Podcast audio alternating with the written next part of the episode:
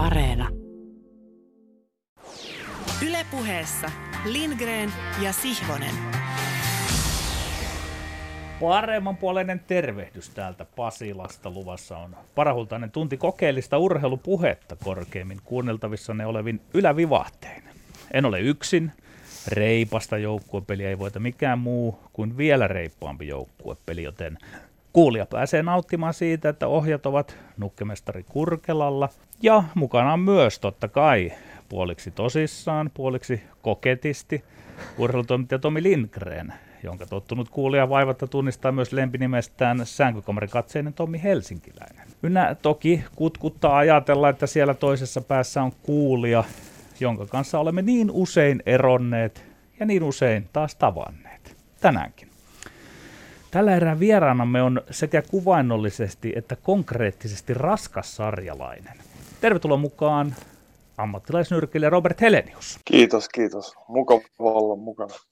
Ää, minkälaisen nyrkkeilijän arjen keskeltä saamme sinut tähän lähetyksen mukaan? Onko päällä jo harjoitusleiriä vai pidätkö muuten vain kuntoasi yllä juuri nyt, kun mennään kohti mahdollista seuraavaa ottelua? Eli vähän hengessä, että mitä sinulle kuuluu? No kiitos, mulle kuuluu ihan hyvä, että täysillä treenataan kyllä, että oli tuossa joulutauko viimeksi viikko, mutta ö, ollaan oltu valmiita ottaa ottelu ihan nopealla aikataulullakin, että meillä on ollut täällä jo, kahdet sparileirit menossa ja nyt meillä on kunto, kuntotreeniä ja nyrkkeilyä enimmäkseen. Joo. Miten säkkiä se, minkälainen se valmiusaika pitää olla, jos se yhtäkkiä niin kuin lyhimmillä, jos ajatellaan, että sieltä tulisi sitten se seuraava ottelu? Mä, mä tykkään kyllä, että olisi, olisi sellainen kahdeksan viikkoa valmisteluaikaa, että tota, silloin pääsee, mutta tietenkin silloin ei ole, ei ole näin hyvässä kunnossa, mitä mä oon nyt ollut melkein vuoden. Kyllä mulle riittää se neljä viikkoa tällä hetkellä, mä oon sen verran hyvässä kunnossa.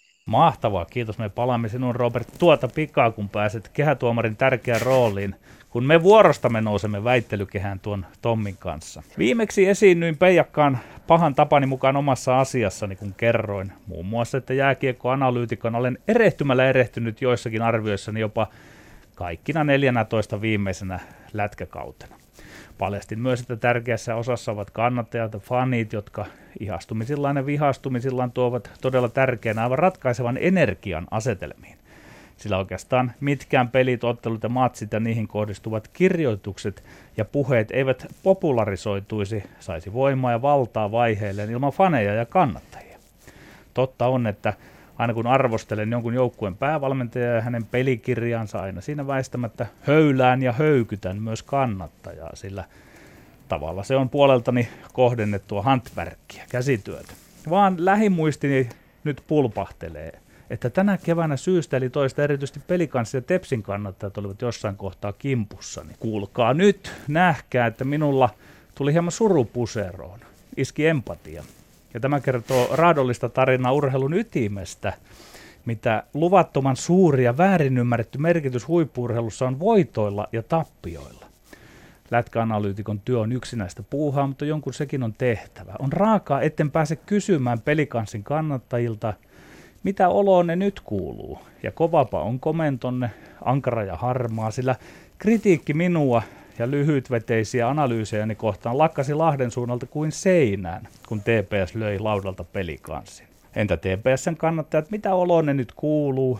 Kovapa on komentonne, kun krit- kritiikkinen analyytikko Sihvosta kohtaan tyrehtyi ja tyrehtyi ja tyrehtyi finaalipeli finaalipeliltä ja lakkasi lopulta kokonaan, kun Lukko löi finaalissa totaalisen tylysti TPS. Ei saisi mennä hommat näin. Minä olen tehnyt virheet pelikanssina TPSn osalta. Eivät virheeni ole mihinkään poistuneet. Mutta miksi? Oi miksi joukkueiden kokemat raskaat tappiot tukkivat näiden hävinneiden joukkueiden fanien suut? Urheilu on mielettömyys, jos vain voittajilla on puheoikeus, uskallus sanoa. Kun minua kehnoa vastedeskin tuttuun tyyliin suomitaan, se pitää viedä loppuun asti ainakin pidemmälle. Urheilu ajaa ihmisiä väärään maailmankatsomukseen, väärään ihmiskäsitykseen, väärien toiveiden, väärien uskomusten, väärien ilojen, väärien surujen piiriin, jos ihmisten voima ja uskallus kasvaa tai pienenee mokomien voittojen tai tappioiden myötä. Jos voitot ja voittajat, jopa vasta orastavat voitot tuottavat vain hetkellisesti rohkeita hännystelijöitä, eihän se ole mistään kotoisin. Jos tappiot johtavat kannattajien pienenemiseen, ei se ole urheilussa mukana olemisen väärti. Koko jykevän leukapieleni voimalla tahdon rohkaista urheilun seuraajia ylittämään ja ohittamaan, kohauttelemaan olkapäitä. Nähkäs näin, viisi veisaamaan liiallista ehdollistumista voitoille ja tappioille. Niin, tämän takiahan olen muitta mutkitta kieltänyt kaikkien vihkiintyneimpiäkin väittelykannattajani toivomasta ja olemaan kannattamatta voittojani. Eihän sihvoslaisten lahkon esoteerinen urheilukäsitys siitä piittaa eikä hetkahda, ovatko meidän kantamme voittavia vai häviäviä verrattuna tavallisiin urheilukäsityksiin.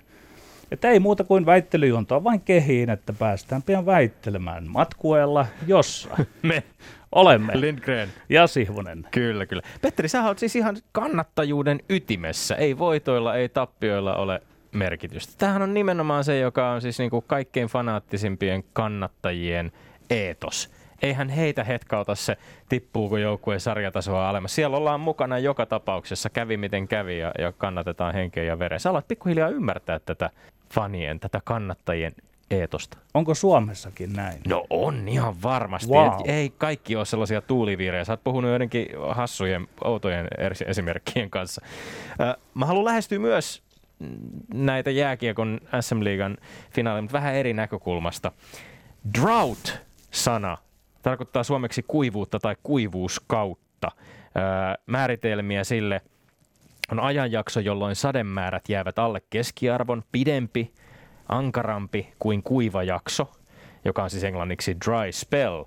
Ja sitten epämuodollinen määritelmä on odotettua pidempi kausi ilman menestystä, etenkin urheilussa. Tosin tätä samaa drought-termiä käytetään myös esimerkiksi kuvaamaan pidempiä ajanjaksoja ilman romanttista menestystä, mutta nyt keskitytään urheiluun. Kuivuuskauden sopivuutta urheilumenestyksen puutteeseen voi lähestyä monesta kulmasta. Jos voittojen, mestaruuksien, menestyksen ajatellaan olevan jotain sellaista, joka johtaa kaiken kaikkiaan hedelmälliseen, rikkaaseen kasvumaaperään, niin tietysti kuivuuskausi on sen vastakohta. Ajatus jopa vuosikymmeniä jatkuvasta urheiluorganisaatiota piinaavasta kuivuudesta tulkitaan usein aika kirjaimellisesti sitä seuraa ympäröiväksi aavikoksi tai erämaaksi, missä juuri mikään ei kasva. Mutta ehkä onkin vinksahtanut ajatus, että seuran tai joukkueen maaperä kuihtuisi silloin, jos mestaruuksia tai menestystä ei lainausmerkeissä sada. Öö, totta kai siis menestys tuo usein lisäresursseja, se tuo lisäsatsauksia pelaajiin, toimintaympäristöön, mutta menestys voi myös pöhöttää, se voi tehdä tyytyväiseksi, se voi valua aivan väärin paikkoihin. Jos organisaatiossa ei ole suunniteltu ja luotu vankkaa perustaa jo ennen kuin sade alkaa. Eli käristetysti voisi ajatella, että juuri niiden kuivuuskausien aikana – pitääkin kylvää se tulevan menestyksen siemen, jolloin kuivuuden ja kukoistuksen välinen raja muuttuukin heti paljon häilyvämmäksi. Rauman Lukko päätti jääkiekon Suomen mestaruuden voittaessa ja onnittelut kaikille sinne Raumalle, koska minä tiedän, että siellä on paljon onnellisia ihmisiä tällä hetkellä. Rauman Lukko päätti 58 vuoden mittaisen kuivuuskauden. Se olisi hyvin voinut myös hävitä tämän mestaruussarjan TPSlle. Urheilu on sellaista. Näin olisi voinut tapahtua, vaikka Rauma olikin ennakkosuosikki. Olisiko Rauman Lukon tälle kaudelle rakennettu tai näille kausille rakennettu menestyksen mahdollistanut joukkueen valmennus koko organisaatio, joka ei vaan sitten sattuisi saamaan lopullista kruunua ja lunastusta? Olisiko se siinä tapauksessa ollut osa tätä samaa 58 vuoden karmeaa kuivuuskautta, samaa urheiluorganisaation aavikkoa? Ei. Hopealle jääneen Lukonkin kohdalla olisi voinut puhua kirjaimellisesti siitä, että mestaruuden avaimet on löytynyt, siemen on kylvetty, joskaan se ei olisi lunastusta välttämättä saanut. Lukon odotus oli siis pidempi kuin NHL-mestaruutta vuodesta 1940 vuoteen 1994 odottaneen New York Rangersin. Se oli pidempi kuin samaa pokaalia vuodesta 1957 vuoteen 2019 odottaneen St. Louis Bluesin mutta huomattavasti lyhyempi kuin Major League Baseball-mestaruutta to World Series ja 107 kautta vuoteen 2016 asti odottaneen Chicago Cubsin faneilla. Toki siis harva fani eli varmaan niin pitkään, että olisi voinut koko tätä odotusta kokea, mutta se jaettiin silti perheissä ja suvuissa ja on varmasti myös monia raumalaisia, jotka tämän Lukon mestaruuden ratkettua miettivät ehkä edes menneitä omaisiaan, jotka olisivat Suomen mestaruudesta iloinneet. Ja tässä mielessä urheilu on sukupolvet täältä ikuisuuteen yhdistävä voima. Ja ehkä kuitenkin kaikkein oleellisinta on muistaa tämä, mihin mä oon itse asiassa todella monta kertaa tämän ohjelman historiassa aikaisemminkin viitannut. Moni seura ei koskaan voita mestaruuksia. Yhdysvalloissa on esimerkiksi neljän ammattilaisliigan NHL, NBA, Major League Baseball, NFL joukkueista, näistä joukkueista, kaikista joukkueista yli 40 tälläkin hetkellä, jotka ei ole koskaan voittanut mestaruutta. Itse kannatan esimerkiksi NFL-joukkue Cincinnati Bengalsia, joka on pelannut NFLssä vuodesta 1968. Viiden vuoden päästä sen kuivuusjakso ohittaa Rauman Lukon nyt päättyneen droughtin. Mutta Bengalsissakin tapahtuu lupaavia asioita, ehkä jotain pientä aavikon kastelua, joka voi vielä muuttaa kaiken Cincinnatissa lähivuosina. Se jää nähtäväksi. Lähiminuutteina sen sijaan me pyrimme muuttamaan toistemme mielipiteitä. Tai jos se on turhan utopistista, niin me pyrimme ainakin vakuuttamaan tuomari Robert Heleniuksen omilla mielipiteillämme. Meillä on tällä kertaa myöskin tuolla langan päässä ja, ja tota, kuvayhteydellä sellainen tuomari, että tässä pist, saa, saa pistää ihan parastaan Petteri. Mä uskon, että tulee tiukat tuomiot joka tapauksessa. Meillä on viikon väittelyissä Äh, aiheita, joissa muun muassa mätkitään jäällä, pohditaan kauppaketjun futismainosta sekä Mike Tysonin mahdollista eläköitymistä tai eläkkeeltä paluuta ja miten haluaa asian nähdä. Petteri. Drought. Drought. Sorry, sinä olet kovassa vireessä, mutta tällä tämän kehun anna nousta hattuun nyt. Oikeasti. Ai ei, ei ole kuivuuskausi päällä vai? No, katsotaan. Mennään ensimmäiseen aiheeseen. Petteri on valmiina, kaikki on valmiina. Aihe numero yksi kuuluu näin. NHL-joukkueiden New York Rangersin ja Washington Capitalsin välillä nähtiin joukko tappelu sen jälkeen, kun jo, sen jälkeen, kun joukkueiden edellisessä kohtaamisessa, anteeksi, Pe- Petteri, nyt nyrkit alas. NHL-joukkueiden New York Rangersin ja Washington Capitalsin välillä nähtiin joukkotappelu sen jälkeen, kun joukkueiden edellisessä kohtaamisessa Capitalsin Tom Wilson oli telonut Rangersin Artemi Panarinin. Oliko oikein, että kiekkoilijoiden hanskat putosivat heti alkuvihellyksestä, kyllä vai ei? Kyllä se oli oikein siinä tilanteessa. Syy, miksi näin kävi, on erittäin ilmeinen. NHL on palaamassa väärään ja oksettavaan suuntaan. Joitakin vuosia homma meni parempaan ja turvallisempaan suuntaan, nyt linja on selvä, että on palattu pienin askelin kohti old time hockeyin pahoja aikoja kurinpito ja sen nokkamies George Barrows ei joko ole tehtäviensä tasalla tai luultavasti NHLn sisällä on tehty päätös, että markkinasyistä, että kovat otteet ja tappelutkin ovat ok. Sika Tom Wilson teloi rumasti hävyttömästi taituri Artin Panarin ja taisi repiä jopa tukasta, mutta sai kirjanpidolta vain, ei kun kurinpidolta naurettavan vain 4000 dollarin sakon. New York Rangersin pelaajat ajettiin puun ja kuoren väliin. Heidän oli aivan oikein otettava oikeudenjakaminen omiin käsiin, nyrkein. Tap tappelut eivät kuulu jääkiekkoiluun, mutta tilanne eskaloitui. Oli oikein pudottaa hanskat heti alkuvihelityksen jälkeen. Ei, ei, ei, ei, ei, ei ollut todellakaan oikein, että NHLn täydellistä kyvyttömyyttä hoitaa tämän entisen enforcerin, poliisin, George Parrosin johdolla kurinpitoaan. Seuraa tällainen lopputulos, jossa tyhjien katsomoiden edessä leikitään jotain idioottimaista joukkotappeluleikkiä. Tehdään tämä selväksi. NHLn täydellinen epäonnistuminen omassa kurinpidossaan on se asia, joka on johtanut tähän. Tom Wilsonin kaltainen jatkuvasti vastustajia vahingoittava pelaaja pitäisi sulkea varmaan kokonaan sarjasta tai vähintään koko loppukauden ajaksi, ja hänelle pitäisi ainakin suunnata samansuuntaiset sakot kuin mitä NHL antoi kurinpitoarvostelleelle Rangersille. Mutta hanskoihin tiputtaminen alkuvihellyksestä, se antaa idioottimaisen kuvan, se antaa luolamies kuvan tästä lajista. Tämä on 2020-lukua. Nyrkkeily tapahtuu nyrkkeilykehässä.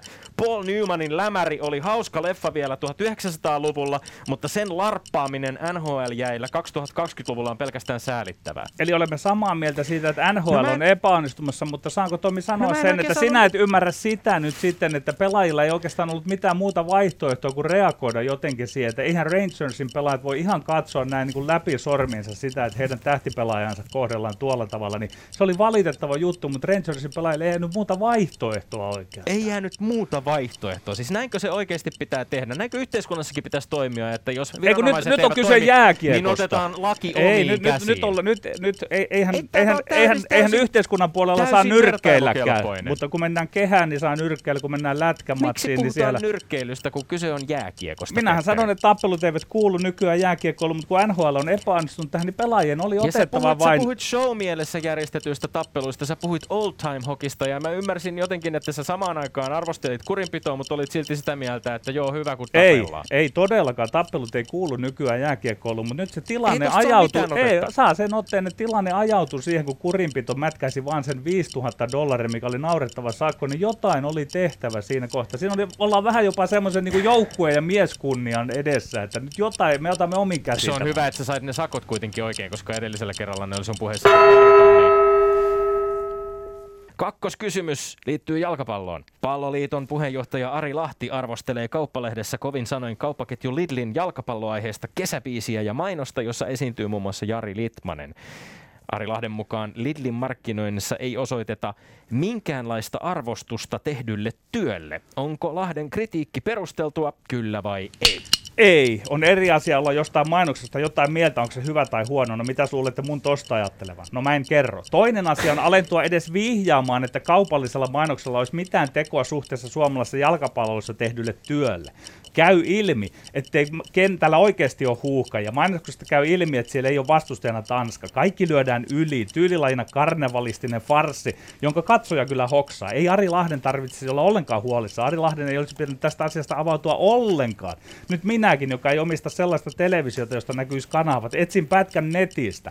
Eli Ari Lahti lisäsi vain Litin mainoksen katsojalukua. Se on sanottava, että Litti Litmasen potkutekniikka on edelleen huikea, pehmeä. Karnevaalihan pyörii mainoksessa osin hänen ympärillään eräänlaisena väärän kuninkaan päivänä käänteisesti. Mä sanoisin kyllä, Ari Lahden kritiikki on perusteltua, varsi, vaikkakin Ari Lahti jostain syystä on muotoillut sen hyvin kummallisiin ilmauksiin, kun Lahti puhu, puhuu esimerkiksi tästä palloliiton sukupolvien unelmaprojektista, jonka ansiosta huuhkajat selvisi EM-lopputurnauksen. Hän ei varmastikaan tarkoittanut sitä, että maajoukkueille kerätyt miljoonat olisivat suoraan lunastaneet Suomelle kisapaikan, sen teki nimittäin pelaajat, mutta on tavallaan täysin ymmärrettävää, Petteri, että palloliitto, jonka sponsoreihin kuuluu Kesko, ei pidä siitä, että kilpaileva Nollalla eurolla palloliiton toimintaa tukenut kauppaketju näin EM-kisojen lähestyessä selvästi hyödyntää miesten jalkapallomaajoukkuetta ja sen kaikkien näköjen ikonia Jari Litmasta markkinoinnissaan. Eli Lahdella on tälle kritiikilleen perusteet, vaikkakin se oli hyvin hassusti ilmaistu. Niin, eli sinäkin lähdet vähän niin kuin myöntämään, että ne ovatkin todellakin ulkojallkapallolliset. Ei, aivan siinä on tämä kes- Keskon ja Lidlin tämä vääntö. No sittenhän me ollaan aika lailla tästä samaa mieltä, mutta että etkö sinä ymmärrä sitä, että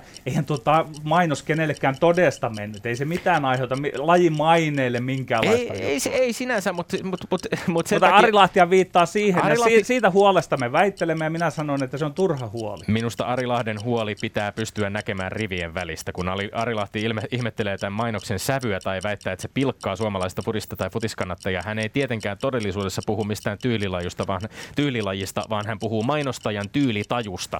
Tilanteessa, jossa viitataan huuhkajiin, viitataan... Ja Ari, Ari, Ari Lahtihan epäonnistuu tässä aika lailla, hän, kun hän tulee sanoneeksi, että tässä ei arvosteta sitä työtä, mitä jalkapallossa on tehty. Niin, eli tästä me olemme suht yhtä mieltä, mutta että, mutta että hänellä päivän on muita selvästi, huolia, niin sitä ei, minä Päivän selvästi tässä Lillin toimesta yritetään kaikki mahdollisin keinoin karrella sen pöllön selvän tosiasian ympärillä, että huuhkajilla ratsastetaan, ja vai, voi olla, että juridisesti ei ole mitään ongelmaa, mutta ehkä kuitenkin on vähän tyylitöntä. Ja sinun mielestä Siellä tähän on, on huolenaihe. Mikä se huolenaihe nyt sitten on, että, että Ari Lahdella sinun mielestä on se huolenaihe on tietysti se, että, että taho, joka haluaa markkinoinnissa hyödyntää huuhkajia, ei kuitenkaan halua tukea suomalaista jalkapalloa. Eihän Ari Lahti näin sanonut. Sinä no, tulkitset ei, rivien minä, välistä nyt, nimenomaan... sinä olet minusta voisi olla hetteiköllä, hetteiköllä nyt tässä niin kuin suolla kävelisit. Minä luotan... luotat siihen, että osaat tulkita näitä Aihe numero kolme. Mike Tysonia, Iron Mike Tysonia huhuillaan nyrkkeilyn WBA-liiton toiseksi korkeinta MM-titteliä, eli regular-mestaruutta hallussaan pitävän 31-vuotiaan Trevor Bryanin vastustajaksi. Kannattaisiko 54-vuotiaan Tysonin ripustaa suosiolla hanskat naulaan ammattilaistasolla, kyllä vai ei? Kyllä kannattaisi pitää ne hanskat naulassa. Kyse on Tysonin terveydestä ja sen riskeeraamisesta. Olisi brutaalia ja epäinhimillistä toivoa hänen jatkavan nyrkkeilyuransa. Kävin itse 49-vuotiaana tekemässä taklausvideoita SM Liigan kovinta taklaa Lennart Petrelia vastaan. Voin sanoa, ei olisi pitänyt. Sanon kokemuksesta ja vertaistuen karaisemana kontaktilajeissa, saati kamppailulajeissa, saati kuningaslajeissa nyrkkeilyssä. Maksimi ikä alkaa olla silloin, kun mittarissa on noin 40 vuotta tai hieman yli. Voimantuotto hidastuu, nopeus katoaa, refleksit hidastuvat hidastuvat, harjoittelusta palautuminen heikkenee, ja herra nähköön, Tyson on 54, taitaa olla jopa säännöissä niin, että kun ollaan eliteluokassa, niin kilpaillaan vain 19-40-vuotiaissa. On totta, että George Foreman mylleröi vielä 45-vuotiaan menestyksellä, mutta siinä iässä jokainen vuosi lisää on iso takapakki. Ja sanon vielä kerran, hei, Tyson on 54-vuotias. Ei, ei tietenkään pidä jättää hanskoja naulaan, jos ei halua. Tyson on itse sanonut nyrkkeilevänsä vain näytösotteluita ja hyväntekeväisyys mielessä, mutta mä luotan tässä itseäni viisaampiin nyrkkeilyihmisiin, kuten vaikka George Foremanin, joka sanoi, että Tysonin nyrkkeileminen näytti edelleen mahtavalta näytösmatsissa Roy Jones, Jr., Roy Jones Junioria vastaan, ja että Jonesin piti tehdä todella töitä, ettei joutunut tyrmätyksi tässä näytösottelussa. Foremanin mukaan oikealla valmennuksella, äh, oikealla manageroinnilla Tyson voisi saada itse sellaiseen kuntoon, että voisi otella sekä mestaruusottelussa että jopa voittaa mestaruusottelun. Onko tämä millään tasolla todennäköistä? Kuka tietää, ehkä ei, mutta urheilussa hienointa on se yllätyksellisyys ja mikä olisi parempi pommi kuin vielä viisikymppisenä titteliotteluun palaava Mike Tyson. Voi voi Tommi sitä pommia, että kun jos ei se vaan satu terveyden päälle. Et minun mielestä sinä nyt tuossa niin kuin vähän niin kuin, sinä haluat gladiaattorin ottelevan siellä jopa henkensä uhalla niin no, pahimmassa tapauksessa. Niin, ja mikä sun sä, oma mielipiteesi on, kun sä olit Foremanin mielipiteen nyt, jos sä vertaat tossa. itseäsi Lennart Petrelin taklaamana Mike Tysoniin, ehkä kaikkien aikojen raskansarjan nyrkeilijä, niin se on ehkä vähän ontuva vertaus sekin. Ei, Me se, ei, välttämättä, ei se välttämättä ontuva, on, koska, koska mä, mä olin vähän vaan vielä vaarallisemmilla ei, vesillä ei siinä kukaan. Petteri esimerkiksi olettanut, että tänä vuonna 44 vuotta täyttävä Tom Brady voisi NFLssä pelata kokonaisen kauden ja voittaa vielä mestaruuden. Hän saattaa si- pelata useamman vuoden si- Siinä ollaan sillä rajoilla, se on kuitenkin joukkuepeli, että nyrkkeillä on vähän eri asiat. Ja, ja minä olen sitä mieltä, että urheilijat saa jatkaa niin kauan kuin ikinä haluat, no mutta nyrkkeily on lajeista kovin, että siinä pikkusen, niin kuin, mulla tulee se semmoinen niin tuntu, että se terveys olisi kuitenkin sitten aina ensin. Ja sanoisin Tysonille, että älä mene, ellei vastustajan muuten täytyy olla oikeasti aika taitava. Ja mä vähän tutkin tätä, joka on nyt tulossa vastaan. Hän ei ole kovin taitava, että siinä on sekin vaara, että osaako sparrata sillä riittävän kevyesti. No siitä nyt spekuloidaan, mutta mä ehkä luottaisin tässä kuitenkin George Foremanin tai muiden asiantuntijoiden Mutta mikä sun oma mielipide on? Että sinä minun, kun minä olen vastaväistäjä. mutta että mitä sä itse ajattelet tästä no, oma kokemuksesi niin kuin sillä niin kuin, Urheilun lopettaminen äh, on urheilijan päätös silloin, kun urheilijasta siltä tuntuu. No tämähän on itsestäänselvä, mutta että mitä sä niin kuin, oot, millä kannalla, että No sinähän oot just päättämässä Mike Tysonin uraa lopullisesti laittamassa pakettiin. Ja puheenvuoro on aika siirtää Robert Heleniukselle. Erinomaiset väittelyt. Ja nyt minun pitää sanoa, että muistakaa, että te puhutte nyrkkeilijän kanssa. Ja tota, mä, mä, voin sanoa eka väittely tämä tappelutilanteesta sen verran, että mä oon kyllä Petterin puolella siinä, että jääkiekossa voidaan tehdä niin törkeitä asioita, että jos ei saa tarpeeksi kovia ää, sakkoja siitä, niin sitten on se on hoidettava muilla tavoilla. Ja se on, mun mielestä se kuuluu siihen lajiin, se on aina kuulunut siihen lajiin. Eli yksin olla. Ollaan yritetty yksin olla pet. Pieni, pieni kysymys tästä vielä. Mä näin, kun sä nyökyttelit pikkasen, kun Petteri käytti sanoja old time hockey siinä omassa. Onko old time yes. hockey semmoinen, joka, joka Robert Helen justa miellyttää? Kyllä, kyllä. Mä, mä, mä kattelin kyllä nuorempana aika paljonkin jääkiekkoa. se oli kyllä mun yksi unelma päästä jääkiekkoilijaksi, mutta kun meillä ei ollut varaa varusteisiin, niin, niin ei, ei, ei voinut muuta kuin alkaa tappele sitten nyrkkeilyssä. Robert, pieni vielä semmoinen jatkokysymys liittyen tähän, että sinä olet melkein niin kuin ensimmäinen nyrkkeilijä, jolla tavallaan itsetunto riittää siihen, että et ole nyt sanomassa, että eihän ne mitään oikeita nyrkkeilyotteluja, niin kuin ne eivät olekaan. Ja, ja mun mielestä sitä ei niin kuin tarvi verrata, mutta että, et, niin. et sinulla ei tule se ensimmäisenä mieleen, että toihan on niin kuin liukkuutti luistimien päällä sitten vähän semmoista olematonta nyrkkihippaa ja niin No kyllä siinä on omat vaaransa ja kun siellä ei ole hanskoja ja muuta, että kyllä siellä voi sattua pahastikin, että tota, en mä kyllä suosittelisi tappelua jäällä. No niin. Mutta jos se on ainoa keino saada nämä liikaset eh, jutut pois, niin, niin eh, sitten se on otettava kovat hanskat käsi. Mutta joo, sitten oltiin pa- tässä tota jalkapalloaiheisessa väittelyssä, kakkosväittelyssä, Juu. mainoskampanjassa. Se oli kyllä vaikea päättää, että tota, mä olin vähän sitä mieltä, että sille ei nyt ole hirveästi väliä, niin kuin, että kuka siellä mainostaa kukakin, että tota, mun on pakko antaa kyllä Petterille. Kyllä se tänne, kyllä kyllä. että tota, no, mainos on aina mainos ja mä, mä, mä ymmärrän mitä sä tarkoitat. Raha sen päättää loppupeleissä mm. kuitenkin. Petteri, mä, mä haluan pikkasen mm. haastaa sua vielä tässä. No. Ymmärrät sä ollenkaan niin kuin lajiliittojen näkökulmaa tässä, että et ei ole tavallaan niin kuin, tuettu sitä lajia ja sitten kuitenkin hyödynnetään sitä, sitä su, su, niitä suomalaisia urheilijoita siinä lajissa myöskin ja halutaan tavallaan vetää ne mielikuvat siihen suuntaan. No nyt kun tämä on jo ratkennut, niin kyllä mä jonkun verran ymmärrän. nyt se on helppo jonkun verran ymmärtää. Kyllä, kyllä. Hyväksytään, hyväksytään tämä. No, mites Mike Tyson? Meillä oli vielä kolmas väittely. Käydään sitäkin nyt vielä läpi, vaikka tämän... No, se on annettava pojo Tommille.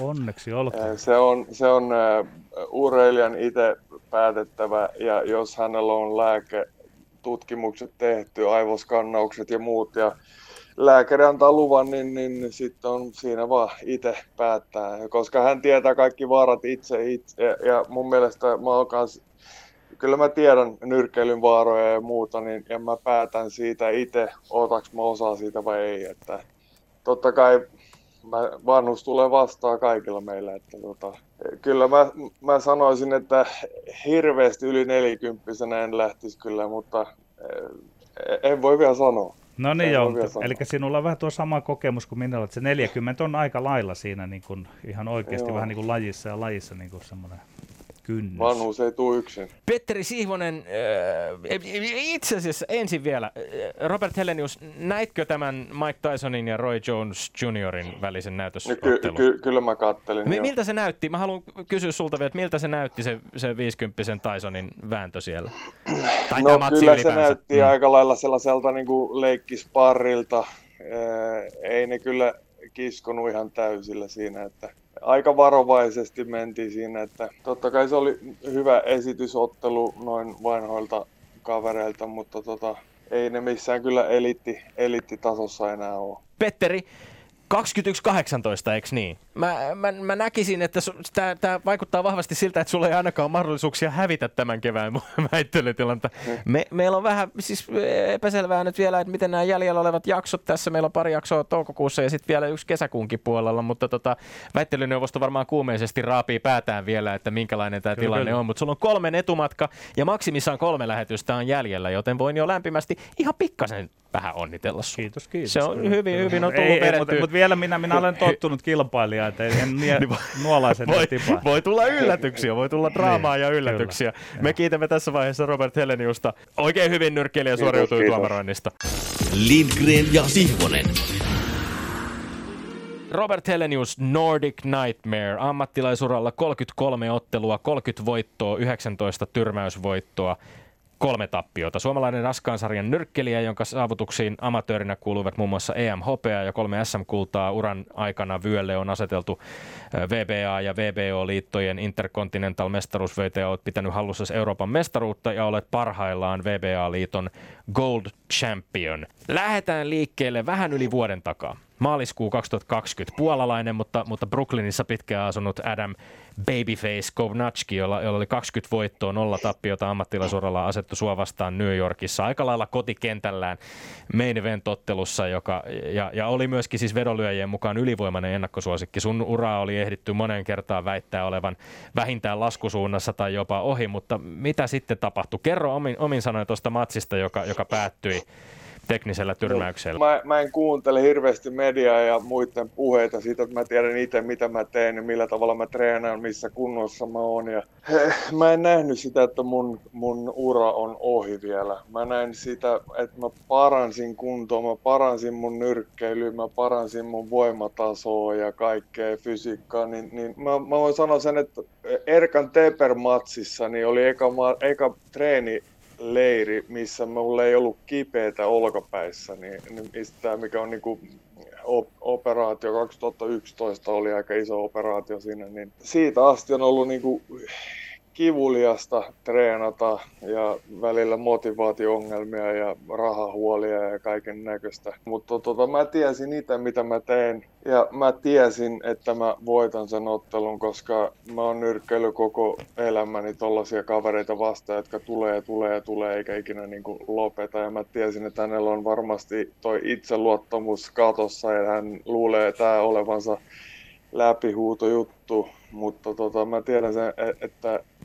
mulla ei ollut missään vaiheessa siinä matsissa ongelmaa, hätää, vaikka hän osukin. Hän sai vähän liikaa pisteitä mun mielestä päänlyöneistä ja selkään lyömisistä ja tollasista, mutta mä tiesin, että sinne kun lähdetään, niin ei voi pisteillä voittaa ja mä tiedän, että hän varmasti juos, juoksee jossain vaiheessa mun nyrkkiin ja tähän asti kaikki on kyllä nyrkkiä tottelu. No jos käydään terävästi vähän eräerältä sitä läpi, niin mä haluan niinku en, en osaa selostaa sitä, mutta ensimmäinen erä, tunnustelua.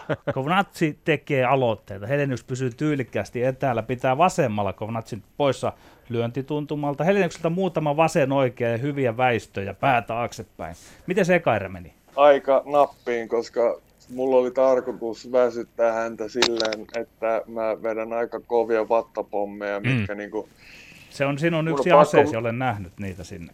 Ja mä, mä, mä voin sanoa, että se eka vatsapommi, mitä mä hänelle vedin, mä tunnen vieläkin äh, nyrkissä, niin sen äh, niin kuin kylkiluut. Että tota, se osui niin nappiin, että se voi olla, että se meni siitäkin vähän pasmat sekaisin. Näistä, näistä kroppaiskuista sä itse puhuit silloin heti ottelun jälkeen, ja sitten mä kuuntelin yhden semmoisen matsianalyysin, jossa keskityttiin nimenomaan siihen, miten ehkä vähän heikommassa fyysisessä kunnossa olevaa nyrkkeilijää, niin näille vartalolyönneille niin voi olla heti ottelun alussa niin semmoinen välitön vaikutus, että varsinkin jos on sellainen nyrkkeilijä kuin Kovnacin, niin kuin sanoit, että hän tulee päälle, hän lyö paljon, että se todella sit niinku hidastaa ja se, se todella niinku on, on tehokas Kyllä ase se siihen. sitten kuuden erän jälkeen niin alkaa olla sen verran niinku soosissa, jos on vattaa pommittanut, että se on vaan niinku, no, biologiaa, että kun tarpeeksi vattaa pommittaa, niin vaikka sä et heti sitä alussa tunne, mutta hormonit ja kaikki menee sekaisin, kun tulee tarpeeksi kovia iskuja vattan puolelle. No vähän toista erää hehkutetaan. Natsi hyökkää, mutta Helenius iskee pari vasen, oikea vasen sarjaa takaisin. Pommittaa myös vähän sinne vatsaan. Erä loppuu, Kovnatsi yrittää, yrittää, yrittää, mutta alkaa väsyä. Ja siinä tilanteessa näyttäisi niin kuin Helenius pääsee lopullisesti, ainakin henkisesti niskan päälle. Miten sä näit tämän toisen erän? Mä pääsin psyykkisesti hän, ot, otteen hänelle, koska mä osuin häntä kovaa yhdellä upparilla. Mä kokeilin yhtä oikeita upparia, jotka hän juoksi suoraan päin. Ja mitä mä oon matsia kattonut jälkikäteen, kun mä lähdin sitten lyömään vasen oikein, vasen oikein, sitten kolmas kerta vasen oikein. Ja hän eka kerran koko elämässään ottaa taka-askelia ja mä tiesin, että hän on vähän siinä sekasinkin ja hän ei varmaan odottanut siitä, että mä osaan lyödä niin kovaa vielä näin vanhaksi ukoksi. ja tavallaan ehkä kolmas erä voidaan ohittaa, siinä ei tapahtunut mitään muuta, mutta Kovnatsi ei saanut minkäänlaista vaihdetta, uutta vaihdetta silmään, mutta neljänteen erään vastustaja lähtee erittäin huolestuneen näköisenä, yrittää ehkä kerran yhtä kovaa hyökkäystä, jonka alta Helenius jopa tanssii pois ja nojaten taiten päätään taakse iskuja köysissä väiltellen, kunnes Natsi kompuroi, vai osuiko Helenius jo? Ja sitten alkaa tulla Heleniukselta vasen, kova oikea, vielä perään vasen, Konvatski putoaa kanveisiin, er- kerratuomari laskee lukua ja loppu on upeata katsottavaa. Hei, Helenius pehmittää Konvatsia keskeytyskuntoon parilla kymmenellä lyönnillä, josta moni osuu kohteeseen. Mä ihmettelin itse, että No siinä tulee toi kokemus hänellä varmaan vastaan, koska mä osun niin kova oikein hän, häntä, kun hän jahtas mut kulmaan ja tota, mä katoin sitä vähän tyhmästi silleen, niin kuin, että oot sä vielä tässä, tuut sä vielä päälle. Oliko tämä se, jonka, niin tuo, ihan, oliko tämä se, jonka tuomari juu, tulkitsi li, liukastumiseksi? Joo. Mukamas kompu, kompuroi, niin, niin se oli toinen, se oli toinen oikea suora täysillä. Mä tiesin, että mä osuin. Se oli mulle oikein hyvä, että ne ei laskenut lukua, että hän olisi kärkenyt palautua. Niin, tätä, mä... spe- tätä spekuloitiin nimenomaan, että se oli itse asiassa Kovnatskille niin kuin haitaksi, että se tuo, tuomittiin niin kuin horjahtaneen siinä, että se ei, ei, ei olisi... mä huomasin mm. koko matsin aikana, että tuomari on hänen puolellaan. Mä välilläkin nauroin tuomarille, kun se sanoi mulle, että pitää kiinni, kun se tuli juoksen päälle ja puski ja sitten se oli, seisoi siinä niin kuin sylissä suurin piirtein, niin mihin mä olisin pitänyt laittaa mun, mun kädet. Ja mä, mä olin silleen, että siinä kun kanssa noin selostajat sanoi, että mä nauroin, kun mä luulin, että erä oli loppu, mutta mä oikeasti nauroin niin kuin että kun mä osuin siihen niin kovaa ja se silti tulee vaan päälle, mä olin niin kuin, että, että eikö sulla ole suojeluvaistoa okay. me, ei, me ei olla täällä tässä studiossa koskaan tietenkään koettu tuollaista tilannetta, siis ylipäänsä se, että miten raskansarjan nyrkkeilyssä, miten yhden erän pituus, mi, miten raskas koettelemus joku ihan yksikin erä tuollaisessa ottelussa on, mutta nyt ollaan siis neljännessä erässä, ja, ja teknisellä tyrmäyksellä sä saat vastustajan niin laitettua, pysäytettyä, lopetettua ottelun. Voitto on sun, ja, ja varmaan jo siinä vaiheessa, kun nämä, niin tämä valtava iskusarja, jota Petrikin tuossa kuvasi ja ennen kuin keskeytys tuli, niin oli aika, niin kuin, aika selvää varmaan siinä niin kuin sulla mielessä, että tämä on nyt tässä. Joo, Kuva vähän, millainen, sitä, että millainen tunne siinä on? Itse asiassa jo siinä, että kun mä löin ensimmäistä oikeeta, kun hän jahtasi mut sinne kehän kulmaa, niin mä tiesin, että jos mä saan samanlaisen oikean hänen sisään, niin hän on kanttu vei. Ja se sitten tapahtui, ja mä olin aika niin kuin, itse niin kuin hämmillään siinä, että okei, no nyt jatketaan. Mä, tiedän, mä, mä oon aika niin kuin, hyvä näkee tuollaiset tilanteet ja hyvä lopettaa sitten ottelut tuollaisilla, että mä, mulla on sen verran otteluita ja kokemusta, että mulla on vissiin 250 amatööriottelua ja pitkä ammattilaisura nyt, niin tota, mä, mä, mä, osaan nähdä sen ja mä osaan niin kuin, tuntea sen jotenkin niin kuin sen psyykkisesti matsin aikana, mutta kyllä se niin kuin tossa, kun hän sitten laski lukuun, niin mä päätin, että nyt mä annan niin kuin kaikki, mitä tankissa on jäljellä, että tuomari tulee keskeyttää sen ottelun, että mä en halua mennä viidenteen erään. No miltäs nyt näyttää? Nyt on spekuloita, että tuleeko teille sitten uusintaottelu ja onko tämä nyt se, mitä tässä on niin jouduttu koronan takia sitten siirtämään? Mä odottelen vielä sitä vastausta sieltä, että tuossa on kyllä ollut niin kuin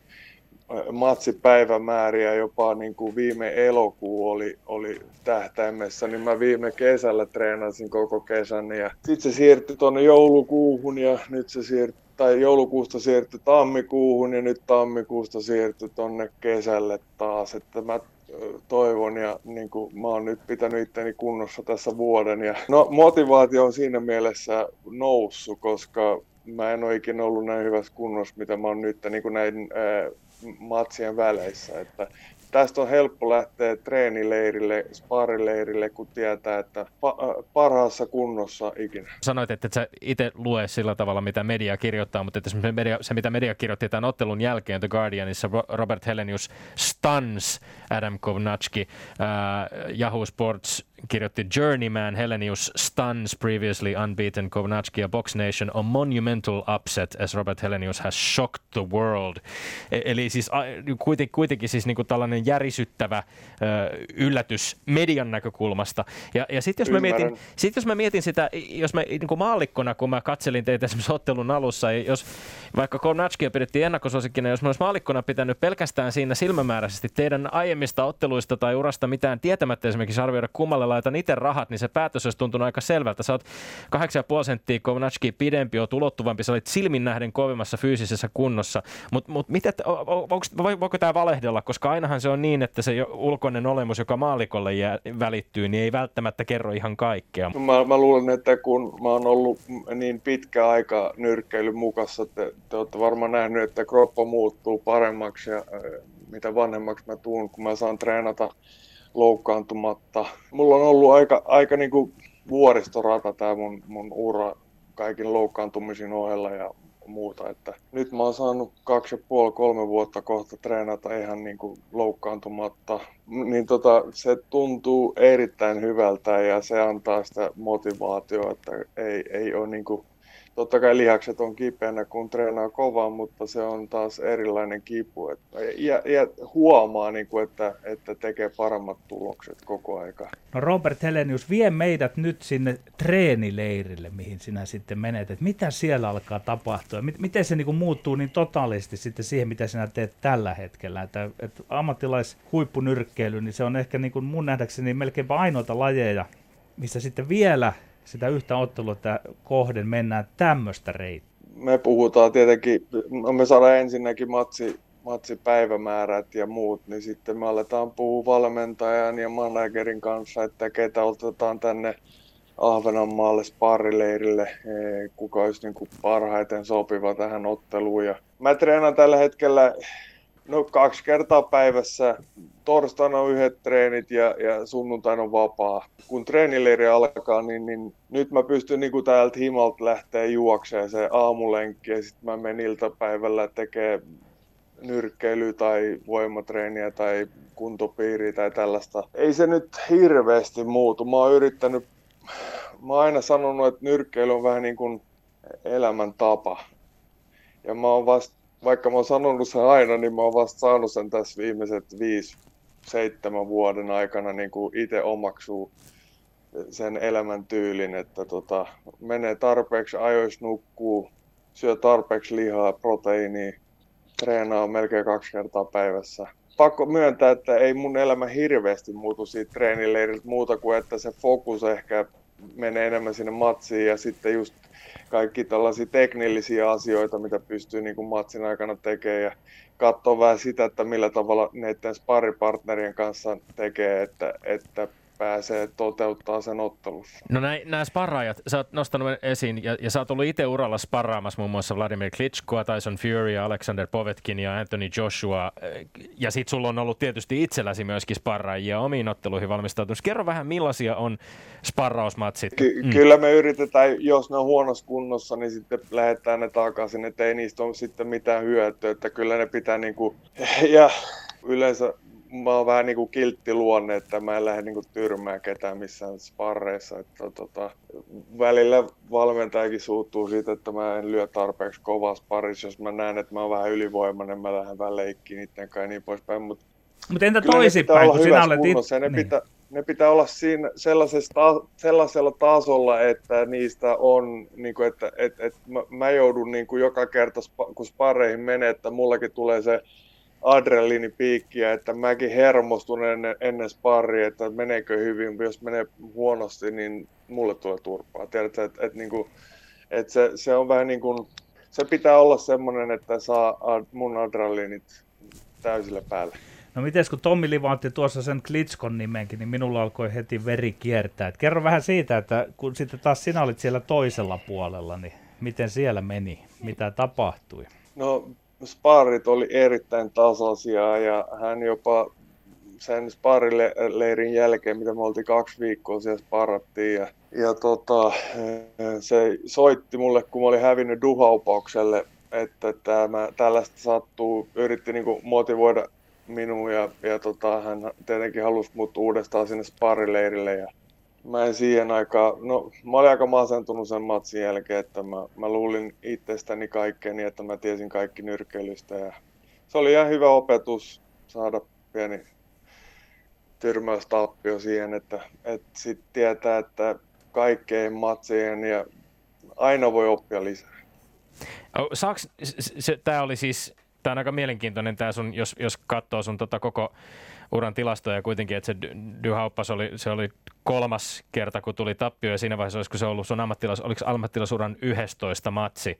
Ja sitten sen jälkeen kuitenkin sulla on siis ei tappioita yli 20, onko 22 ottelua vai mitä on nyt tullutkaan sitten ilman tappioita, mutta, mutta tota, tämä sparraaminen sitten näitä niin kuin Klitschkoa tai Joshua vastaan, saat sä niistä, mm, saa, saako niistä myös sitten hyödyllistä informaatiota näistä vastustajista, joita vastaan sä kuitenkin Joshuastakin olet puhunut ton, ton Kovnatski-matsin jälkeen, että se on, se, on se, se päänahka, jota sä lähdet jahtaamaan.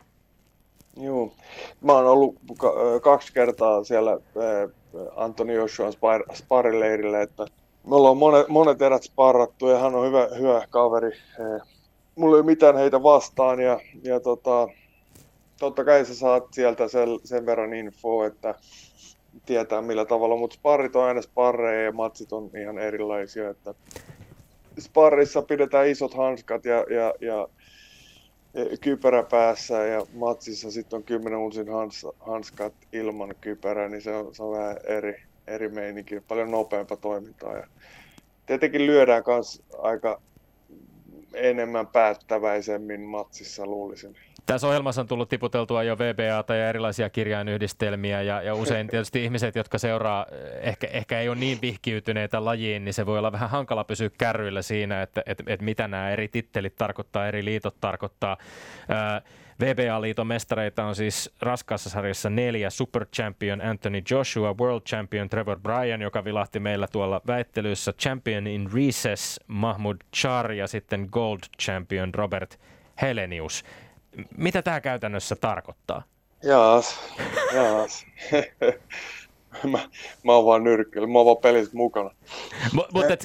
kyllä, kyllä, kyllä mä yrit, sanoisin näin, että, että tota, ne kaikki on niinku ponnahduslauttoja, ää, interim championit ja muut, mitä mä olin Saksan aikaa. Ja, ne on kaikki niinku niin ponnahduslautoja, että pääsee sitten seuraavalle tasolle ja tietää, että missä menee, että pystyykö ja jaksaako niin kuin otella 12 erää, ootko, ootko se tarpeeksi hyvässä kunnossa ja niin poispäin. Jos, jos mun mielipidettä kysyt, niin kyllä mä sanon, että on ihan liikaa vöitä. Niin, no se on tietysti yksi kysymys, joka on sellainen kestoaihe, joka tässä on ollut, mutta raskaan sarjan tärkeimmät tittelit tällä hetkellä on Tyson Furyn, Anthony Joshuan hallussa ja sitten samat miehet on esimerkiksi heavyweightboxing.comin rankingissa sijoilla 1 ja 2 ja sitten tämä lista jatkuu heidän jälkeensä sijoilta kolme siellä 12 näin. Deontay Wilder, Dillian White, Andy Ruiz Jr., Alexander Usyk, Michael Hunter, Alexander Povetkin, Luis Ortiz, Joy, Joe Joyce ja Robert Helenius kiinnostaisi tietää, että kun jo keväällä 2020 esimerkiksi sun tiimistä ilmoitettiin, että tavoitteena on päästä ottelemaan Joshua vastaan, millainen se teoriassa se tällä hetkellä nyt sitten olisi se matka esimerkiksi sellaiseen titteliotteluun? Nyt on vissiin sopinut ton Tyson Furyn kanssa matsi, että aina kun on tuollaisia isoja matseja sovinnut, niin kyllä siinä menee se, vuoden ainakin ennen kuin edes pääsisi niin kuin kokeilemaan sitä, että, tai loppuvuodesta ehkä, jos ne kerkee nyt kesän aikana ottelee, niin toivottavasti loppuvuodesta olisi jo chanssi päästä siihen väliin. Kyllä se on aika paljon politiikkaa ja, ja, ja tämmöistä tuollaisissa isoimmissa otteluissa, että omasta mielipidestä niin, niin parhaat vastaa parhaat. Olisi parempi vaihtoehto. Robert Helenius, me olemme tuon Lindgrenin kanssa tehneet 300 jaksoa näitä ja nyt sinusta välittyy ehkä semmoinen niin poikkeuksellisen vahva itseluottamus urheilijana ja me ymmärrämme, että mihin se tavallaan liittyy, niin sen takia sinun kanssa on hyvä puhua myös sellaista asiasta kuin pelosta. Miten sinä Juu. suhtaudut pelkoon? Se on kuitenkin väistämätön elementti ja osa lajiasi.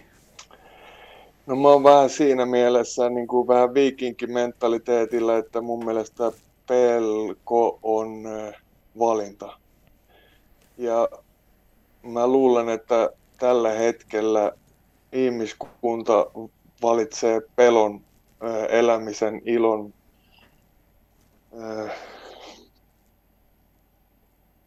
niiden pitäisi valitsaa, valitse, va, niiden pitäisi valita elämän iloa eikä pelkoa.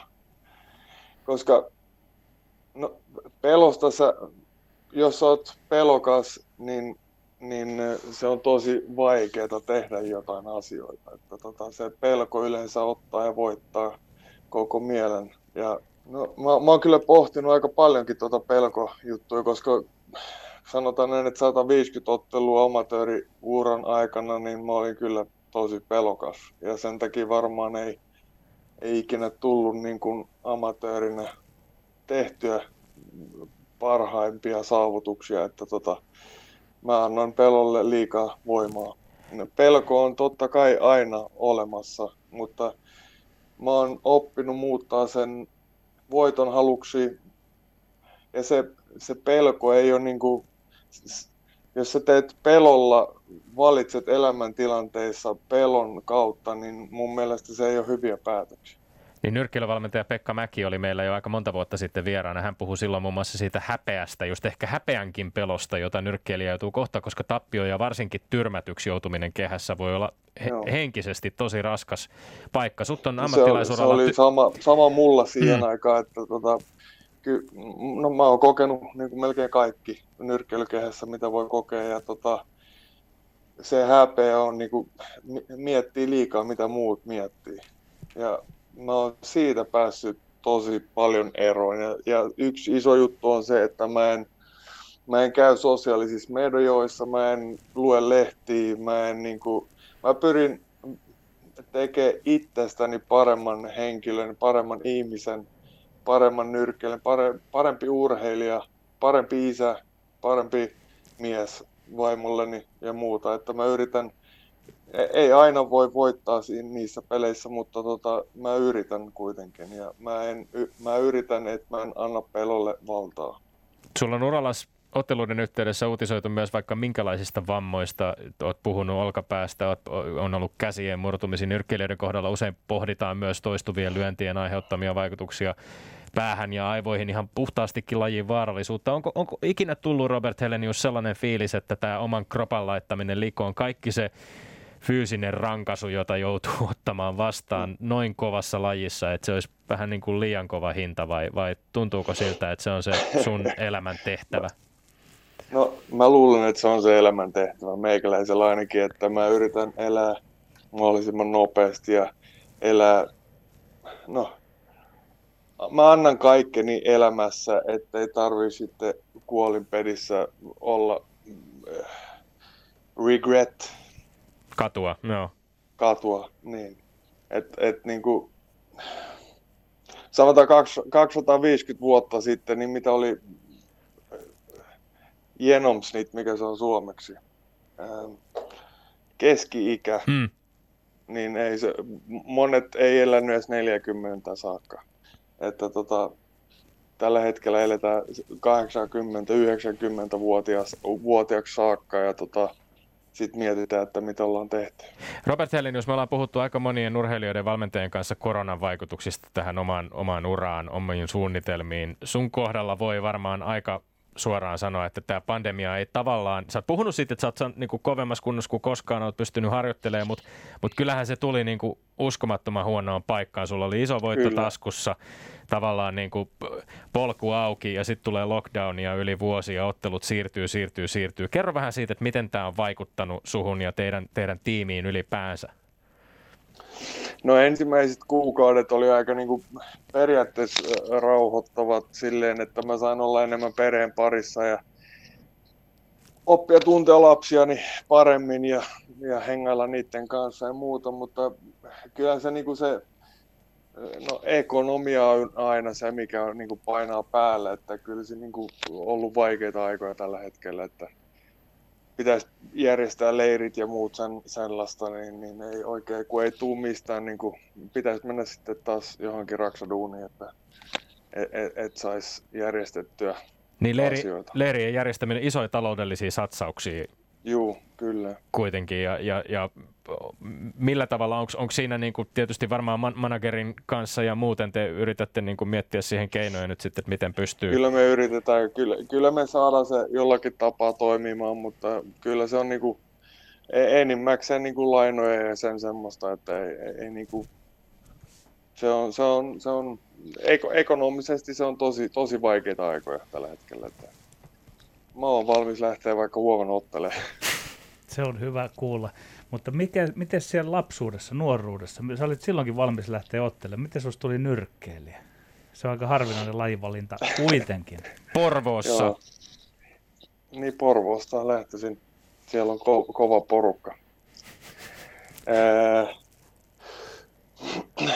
ehkä mä, mä tykkäsin urheilusta. Mä ty, niin kuin mä sanon alussa, että mä, mä, mä tykkäsin, tota, lätkä oli se mun, niin kuin, mitä mä olisin halunnut valita, mutta meillä ei ollut varaa siihen. Ja, tota, nyrkkeily oli sen verran halpaa, että ei tarvittanut muuta kuin sisäkengät ja sortsit. Niin, niin pääsin nyrkkeilemään. Ja kyllä mä muutamia kerroja kävin siellä ja siis mä ajattelin, että ei tämä ole mulle, mutta ekan matsin jälkeen niin oli sen verran tyytyväinen olo itteeni ja kun oli voittanut nämä pelkotilat, mitkä tulee ennen ottelua ja muuta, niin, niin äh, mä jäin siihen koukkuun, siihen fiilikseen. Minkä ikäinen sä olit silloin? 11.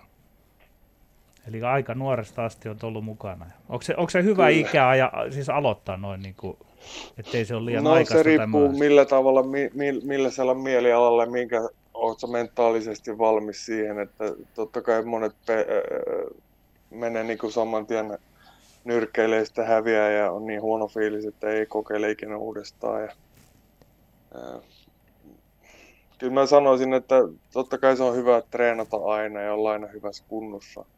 Ei sitä tarvi aina niin kuin, loppuun asti ja täysillä mennä, mutta ihan hyvä pitää itseästään huolta. Alkuaikoina isäsi Karl Helenius toimi valmentajana, sitten toimi managerina. On ollut monenlaisia vaiheita tietysti sun uralla myöskin, mutta yksi ehkä sitten, jos valmennuksesta puhutaan, niin, niin merkittävä käänne on tietysti sitten nykyisen valmentajan Juhan Lindströmin kanssa yhteistyön aloittaminen. Lari Vesander kirjoitti Iltasanomissa 2017 näin, että et, et, nyrkkeilijä Robert Heleniuksen kohdalla, että jokaisen urheilijan takana on valmentaja, Nyrkkeilijä Robert Heleniuksen kohdalla hän on Juhan Lindström. Helenius ei peittele Lindströmin merkitystä uransa jatkumiselle. Ja sitten on sun sitaatti, joka kuuluu, en olisi jatkanut nyrkkeilyä, ellen olisi tavannut Juhan Lindströmiä. No se on just näin, että hän, hän oli niin hyvä semmoinen niin kuin, hänellä on semmoinen kans warrior-mentaliteetti, että tota, me klikattiin yhteen ja hän pystyy päivä päivältä parantaa niin kuin minun fyysisiä oireita, mitä on niin kuin nyrkkeilyn aikana tullut. Ja tota, me, me vaan klikattiin ja, ja totta kai mä opin, hä, opin häneltä asioita ja hän oppii minulta asioita. Ja, ja nyrkkelijän, val, nyrkkelijä ja nyrkkelyvalmentaja pitää jotenkin kasvaa yhdessä ja ja varsinkin kun sä oot siellä kehän kulmassa ja siellä ollaan saatan olla lasissa koko aika ja tota, siinä pitää olla sellainen verran luottamus valmentajansa, että hän on, tietää mitä tekee. Ja se, on, se on iso, iso juttu myös psyykkisesti, että tietää, että siellä vaikka yksin kehässä kuitenkin nyrkkeilee, mutta siinä sen minuutin aikana niin pystyy tekemään paljon. Robert Helenius, tähän loppuun tässä yhdessä otsikossa, jota mä lainasin aikaisemmin, niin käytettiin sanaa journeyman. Ja se vaihtelee itse asiassa vähän Amerikan englannin ja, ja britti-englannin välillä, mutta amerikkalaisittain sitä käytetään urheilijoista, jotka on, siinä on pikkasen negatiivinenkin sävy, ehkä se on niin teknisesti Joo. taitavia ja päteviä, mutta ei nouse ihan huipulle. Brittiläisittäin sitten taas esimerkiksi pallopeleissä puhutaan tällaisista, jotka on ollut useissa seuroissa uran aikana, mutta joka tapauksessa sä oot nyt 37-vuotias Miten pitkään sun ura raskaansarjan ammattilaisena voi omasta mielestäsi jatkuu? Me puhuttiin Mike Tysonista alussa, mutta, mutta ootko miettinyt, että miten, miten monta ottelua, miten monta vuotta voi vielä tämä ura jatkuu? No, mulla on ö, yksi maali ja se on maailmanmestari. Sen jälkeen mä lopetan. Kiitos Robert Helenius sinne Aavenamaalle. Kiitos vierailusta. Kiitos. Kiitos.